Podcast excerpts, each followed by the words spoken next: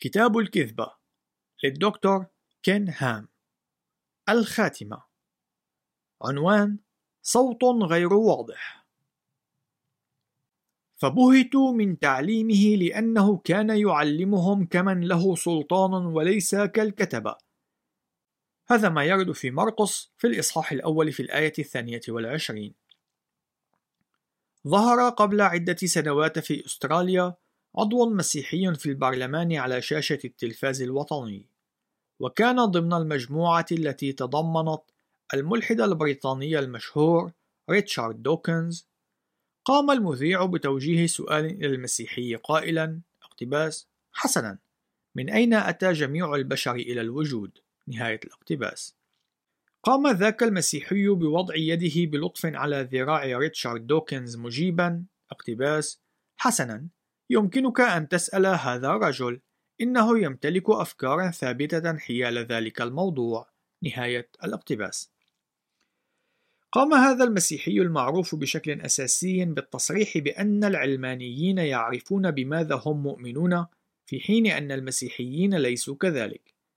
الأمر المحزن هو أن الطريقة التي أجاب من خلالها هذا المسيحي على سؤال مشروع تمثل رؤية التي يمتلكها معظم المسيحيين عن موضوع الأصول في يومنا راهن. يوجد صوت غير مفهوم يطلق من قبل الكثيرين في الكنيسة. كيف يمكننا أن نقوم بالتمييز؟ فكروا بالأمر. حين يسأل معظم المسيحيين بمن فيهم المسيحيين الأكاديميين والرعاة والقادة المسيحيين عن معتقدهم حيال سفر التكوين، فإن إجاباتهم ستكون واحدة أو أكثر من بين الإجابات التالية.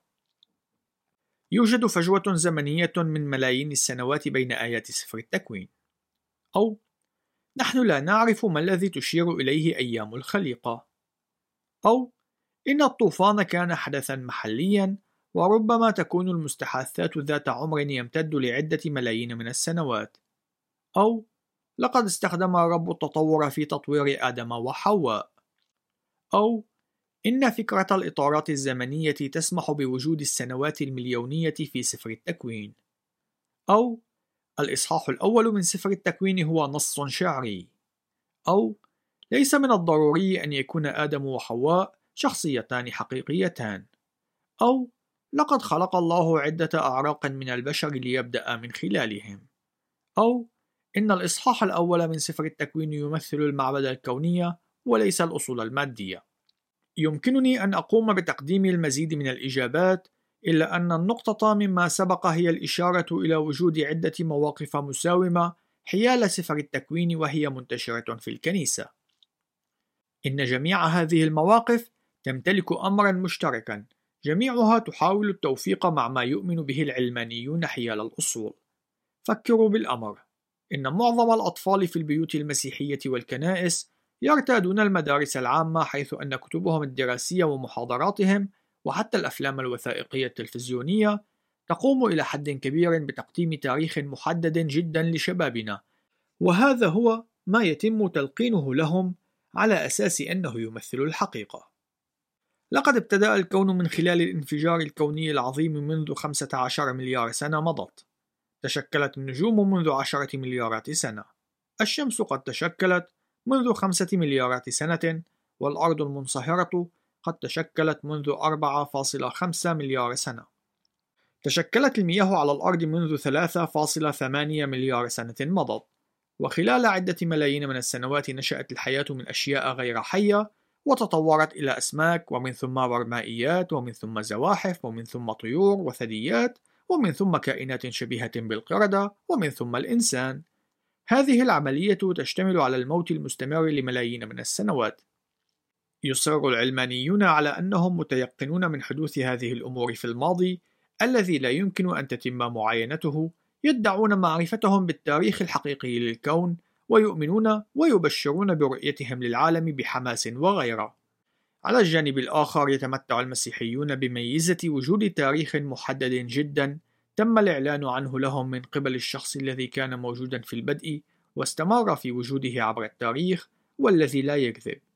وعلى الرغم من ذلك نجد أن معظم المؤمنين يعلنون أنهم غير متيقنين مما يعلنه الله في سفر التكوين.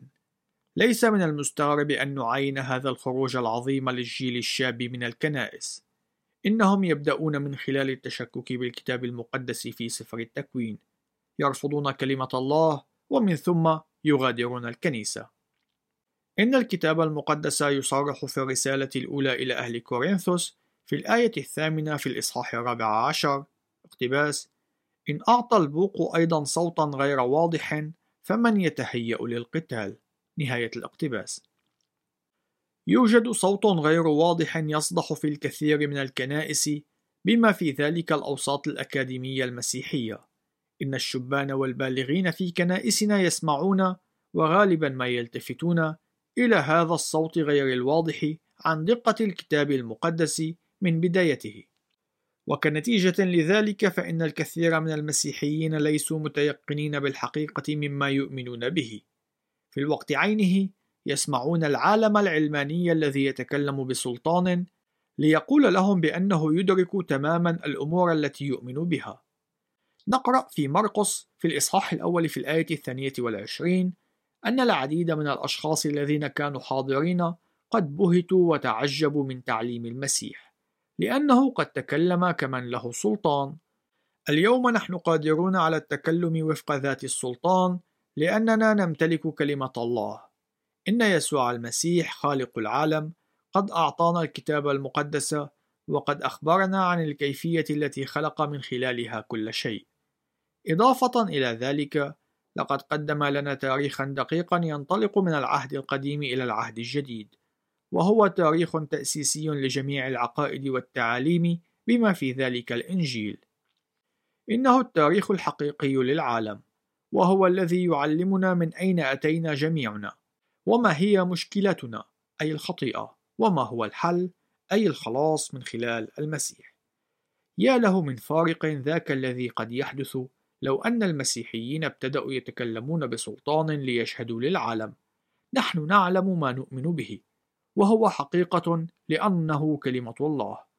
هذا هو التحدي، فلنذهب إليهم ونعطي ذاك الصوت الواضح. لو أن جميع المسيحيين يقومون بهذا، لكنا غيرنا العالم. النهاية